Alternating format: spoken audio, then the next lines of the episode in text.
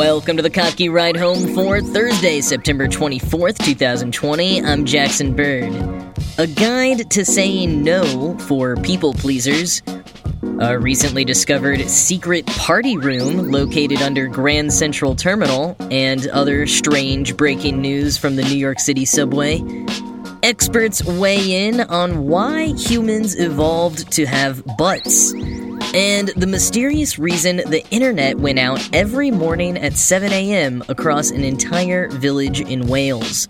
Here are some of the cool things from the news today.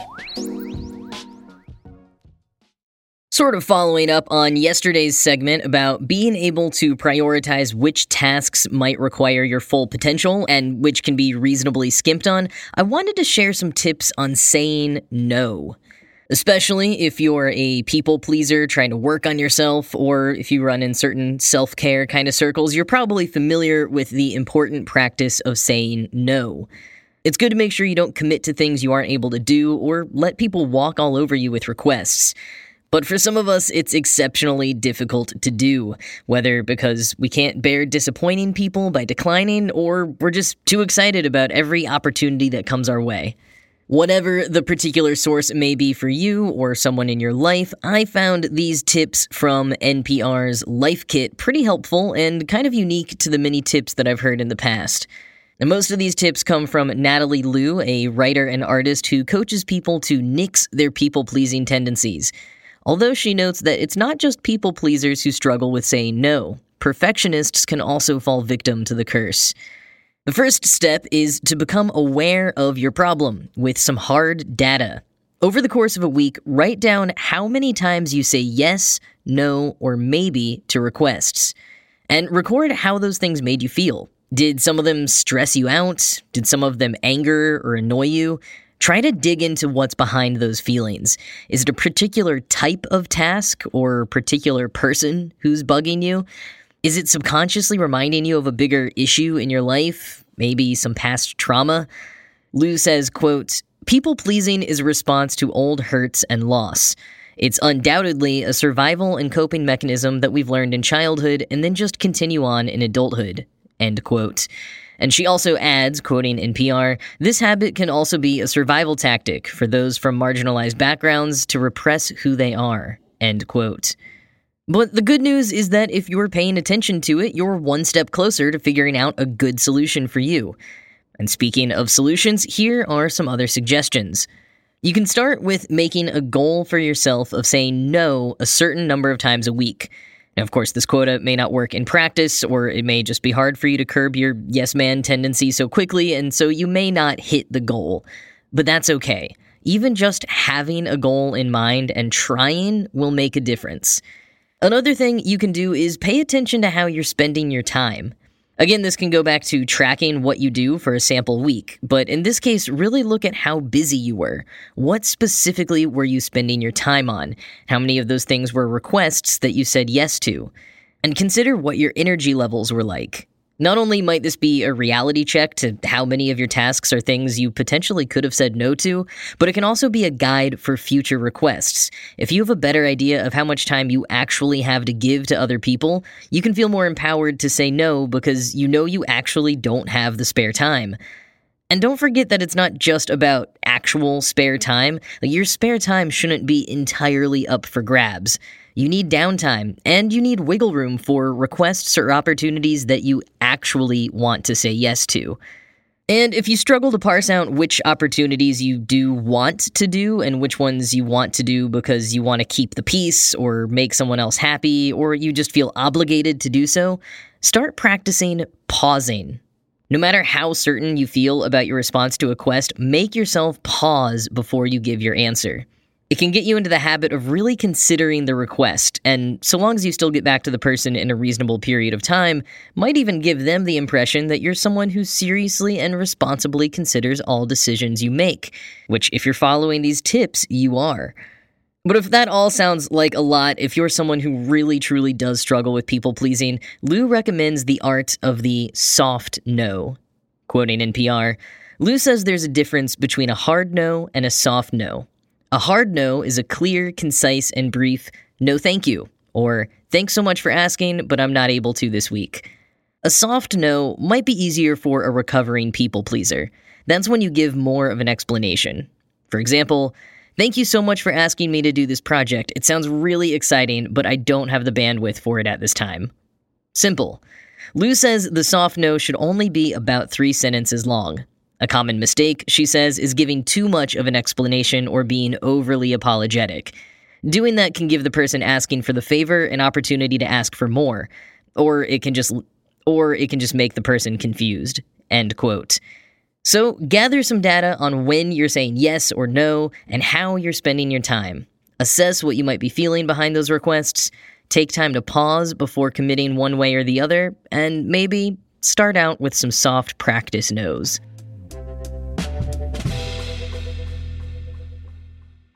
A couple of local stories from my neck of the woods here in New York City, both to do with our subway. The first one is really making waves online. The Metropolitan Transit Authority, or MTA, who's in control of the subway here, proposed a few new rules at their board meeting yesterday, one of which included officially banning pooping on the subway. Specifically, the proposed rule prohibits unsanitary behaviors, quote, including but not limited to spitting, defecating, or urinating, except in facilities provided, end quote. Which is all well and good, except that there aren't really any facilities provided. Some stations technically have restrooms, but most of them are locked at all times. I mean, the US in general and New York City specifically really sucks at providing public restrooms. The primary public restrooms in the city are inside of Starbucks, which I think says a lot about the role of corporations versus the government. But, anyways, from now on, if you want to drop a deuce on a New York City subway, you'll have to pay a $100 fine. But in less gross subway news, a secret party room was discovered deep in the bowels of Grand Central Station.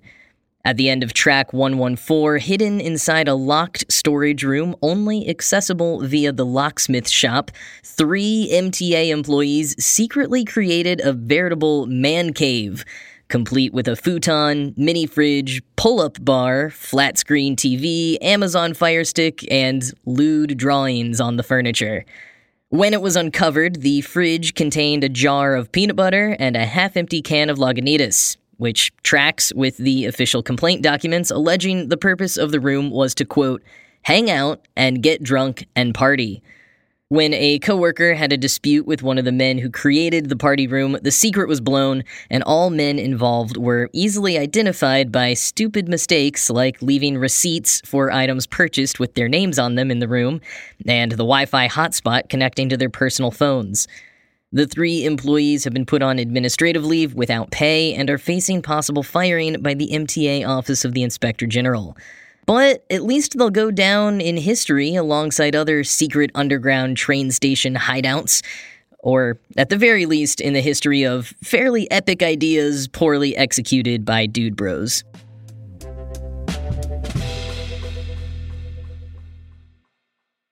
Imagine if your favorite casino came with an undo button. That's exactly what you get with FanDuel Casino's Play It Again. Get up to $1,000 back if you're down after your first day. Play your favorite table games and hundreds of slots for real cash. And see for yourself why FanDuel Casino is the number one rated online casino app. Explore daily and weekly promotions, play with live dealers, and if you ever have a question, our best in class customer support team is here to help 24 7. Sign up for FanDuel Casino at fanduel.com slash PA3 today and play it again with up to $1,000 back if you're down after your first day. 21 plus and present in Pennsylvania. Must not have previously placed any wager on FanDuel Sportsbook, FanDuel Casino, Betfair Casino, Mohegan Sun Casino, or Stardust Casino. Refund issued as non-withdrawable casino online site credit that expires seven days after receipt. Restrictions apply. See full terms at FanDuel.com slash casino. Gambling problem? Call 1-800-GAMBLER or visit FanDuel.com slash RG. There are a lot of things that separate us humans from other animals. Our use of tools, sophisticated speech and planning capabilities, the way we've taken over and in some ways destroyed much of the planet, but also our butts. The shape and function of our backsides is pretty unique to our species. But why? To what end? How did it develop? Gizmodo recently spoke to a team of experts to provide some clarity on our rear ends. Let's start with a basic anatomical breakdown from Jason Bourke, a paleontologist and assistant professor of anatomy. Quote, The structures we refer to as the butt cheeks in humans are comprised of the gluteal muscles, gluteus minimus, gluteus medius, and gluteus maximus. Of the three gluteal muscles, gluteus maximus is responsible for the signature shape of the human derriere. It originates from a line that runs from our upper ilium, the pelvic bone that people often call their hips, down toward our coccyx, or tailbone. The muscle attaches close to the top of our femur or thigh bone. End quote. Bourke explains that the gluteus maximus is the driving force behind leg extension and postural changes, and it needs a lot of force to do those things, which is why it's so big. But also, quote, since there's not a lot of space for the muscle to sit, the muscle fibers expand outwards and, thanks to gravity, downwards, resulting in our hallmark hind ends. End quote. And that hallmark shape of the gluteus maximus specifically is unique from other species due to how we evolved from quadrupedal to bipedal. We're the only primates to exclusively walk bipedally. Gorillas and chimpanzees can do it for short periods of time, but their pelvises can't support it to the extent that ours can for long durations. As Kirsten Brown, assistant professor of anatomy and regenerative biology at the George Washington School of Medicine and Health Sciences, points out, our pelvises are flared with the upper portions at the side of the body, whereas in chimps and gorillas, the upper pelvis is positioned towards the back. When we began walking upright solely on two legs, our pelvis changed so it could hold the full weight of our top halves, which required changes to the positioning of many of our hip muscles, most notably the gluteus maximus, which had to kind of hang down, essentially creating butt cheeks, which don't really exist in other mammals. The closest analog is seen in horses, but their round backsides are actually made up of their gluteus medius, as is the case for most non human mammals. But digging deeper into that evolutionary factor, Francois Therrien, the curator of dinosaur paleoecology at the Royal Tyrrell Museum, explains how the first four legged animals to walk on land about 350 million years ago had large tails, and the muscle in their tail that connected to their thighs was called the caudofemoralis. That muscle was itself a holdover from their aquatic ancestors who used it to swim, but in land dwellers it was used to pull the hind limb backwards and propel the animal forward. As such, the muscle has been retained in many animals today, in particular reptiles with long tails. However, in mammals, or originally in synapsids, the ancestral lineage of mammals, tails shrunk over time, with the caudofemoralis gradually being replaced in function by the gluteal muscles as the primary muscles involved in locomotion. All control of locomotion was ceded to the gluteal muscles when humans became fully bipedal about 6 million years ago. Quoting Therrien, add to this a few fatty pads strategically located for cushioning so the gluteal muscles don't get damaged by rubbing against the hip bones while walking or sitting, and you have the evolution of formal butt cheeks. End quote. Both Susan Larson, professor and chair of anatomical sciences at Stony Brook University, and the aptly named Jason Organ, assistant professor of anatomy and cell biology at Indiana University School of Medicine, pointed out that among the other practical reasons for our large glutae maximi is that our ancestors might have been into big butts. It's tough to prove for certain, but sexual selection does play a large role in many aspects of evolution. Daniel E. Lieberman, professor and chair of human evolutionary biology at Harvard, however, attributes the size and shape of our gluteal muscles to one main thing running. Quoting him, we barely use the gluteus maximus when we walk, but when we run, it plays a key role in controlling the trunk, extending the leg behind you, and slowing the leg you are swinging in front of you. Interestingly, we can see from fossil record this muscle expansion occurred around 2 million years ago with the evolution of Homo erectus and the origins of endurance running. End quote. Lieberman also points out that our reproductive and energy systems require more fat than other mammals, and that even the skinniest humans are fatter than most mammals. So it turns out there are a lot of reasons why we have these unique butts walking upright, running, protecting the parts of our bodies that changed as we evolved, and potentially attracting mates. It sounds like the plot of a sci fi novel. In fact, it's literally part of the plot of a sci fi novel I read last month Hank Green's A Beautifully Foolish Endeavor. Every morning for 18 months, the broadband internet went out in a small village in Wales.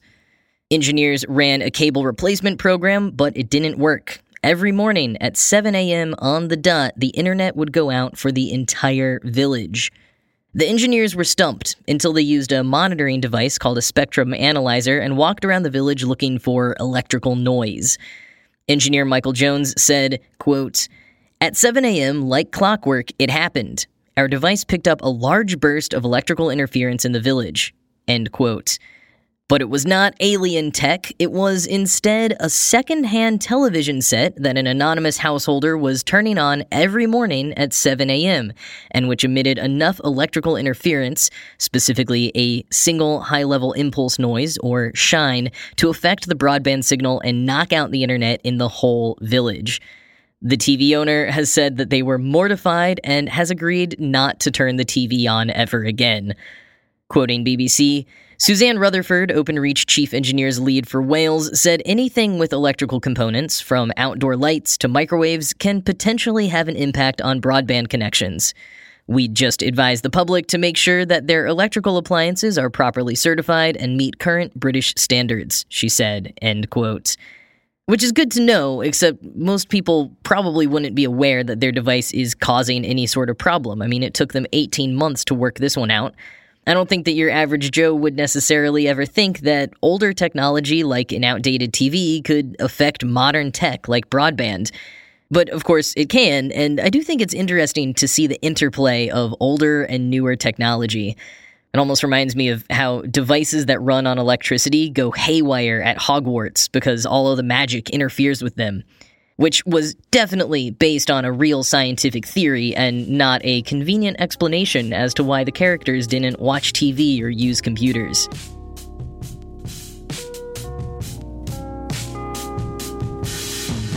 That was an exceptionally weird mix of stories today. I'll try to be a bit more highbrow tomorrow. But for now, I'm gonna go hit my no quota for the week by saying no to every text that I get, even if it wasn't a request. I hope you have a good rest of your day. I'll talk to you again tomorrow.